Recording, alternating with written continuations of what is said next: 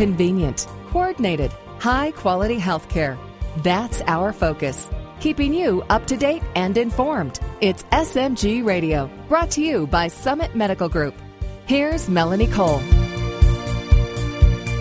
According to the U.S. Preventive Services Task Force, colorectal cancer is the third most common type of cancer and the second leading cause of cancer death in the United States. Colonoscopies remain the most powerful weapon in the prevention, early detection, and treatment of colon cancer. My guest today is Dr. John Delena. He's a gastroenterologist with Summit Medical Group. Welcome to the show, Dr. Delena. So tell us a little bit about colonoscopies. People get afraid. They don't want to have them. They put them off for the longest time. When should you have your first colonoscopy? And give us some of the screening guidelines out there. Sure. Thank you for having me. First of all, I'm happy to be part of this program. And to answer your question, the average risk patient, in other words, no family history, no other medical conditions such as inflammatory bowel disease, would begin screening at 50. However, if you're an African American, the guideline is 45 years old. So you are supposed to get yours, if you're the average American, at 50 years old. This is an initial one, a baseline. How often after that do you get them? Another great question, Melanie. Thank you. The assumption would be if your first exam is normal, then your next one is in 10 years. Unless, of course, your life expectancy is less than 10 years, then it would not be repeated. Tell us about colonoscopy itself. We hear that you want a clean colon. You want to be able to go in there and see the walls, the lining, and get everything kind of pictured very well and clear. Tell us about the prep, because that's what most people are afraid of, Dr. Delena. That is so true. If there could be a colonoscopy done without a prep, there would be much, much more of a compliance issue than there is now. Right now, the vast majority of people are still not getting screened. So the roadblock is the preparation. It's a day of a liquid diet prior to the procedure, clear liquid diet. So lots of ginger ale, apple juice, Gatorade, etc. And then the evening prior, there's a laxative. There's various kinds, but the idea is to get things flowing. And then the morning prior to the procedure, at least in our practice up here in New Jersey, we give a second dose about 5 hours prior. That is the icing on the cake when it comes to really getting that colon to a place where you can see millimeter-sized polyps. And that's important because if you're going to tell that patient that they're good for 10 years, you better really see completely. Otherwise, you're running into missed lesions and then a long interval between their next colonoscopy, and that can lead to trouble. So an important aspect to this, the most important aspect to this discussion about colonoscopy is the preparation. It needs to be as good as possible.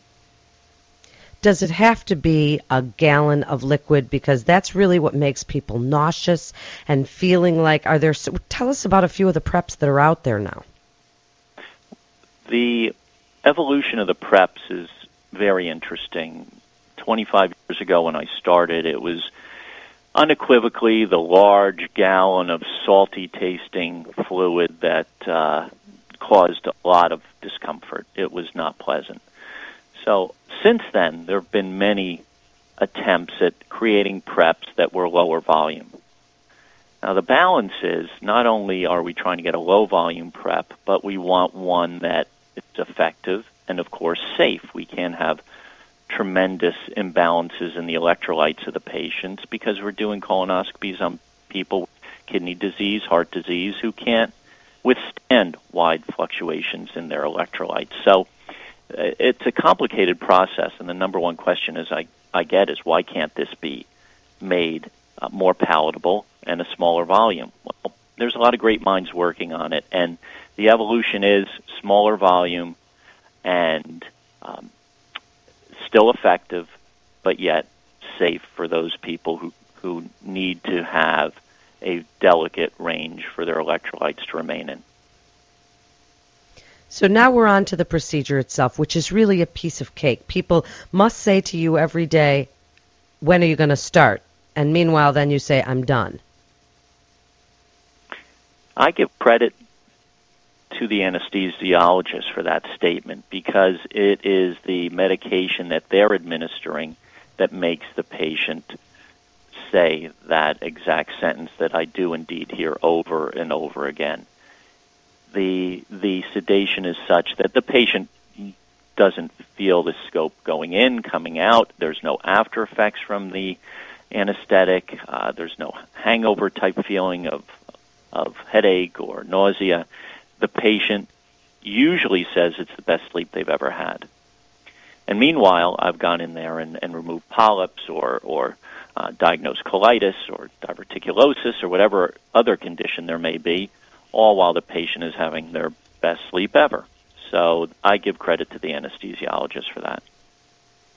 So now you give us these pretty little pictures when we're done, and you show us these wonderful, really amazing, actually, color pictures of the insides of our colon. Tell us about polyps. If you had to remove them, should we be worried that now we are a higher risk for colon cancer? Again, Melanie, that's 100% correct. The complicated part of the discussion is that there's different types of polyps. There's not just benign and malignant. Within the benign category, there's subtypes. So your next colonoscopy will be determined by the subtype of polyp that you have and also the size of that polyp. If a polyp is large, you're most likely going to come back in 3 years, regardless of the type of benign polyp it is. If the polyp is small and it's a certain type, you may indeed still come back in 3 years. However, I would say the majority of patients who have a one solitary small polyp removed need to return in 5 years. There are polyps that are large and flat. No. A large and flat polyp, that could require a follow-up in 3 months to make sure that it was entirely removed. So there's lots of variation, but in general, you can plan on coming back in anywhere from 3 to 5 years. And then what is our worry about those polyps? You're going to tell us what you found, and you're going to do a biopsy of them. And then tell us, a few days later, what it is you found? Sure. The habit and custom I have with my patients is I let them leave the suite knowing that I'm not worried.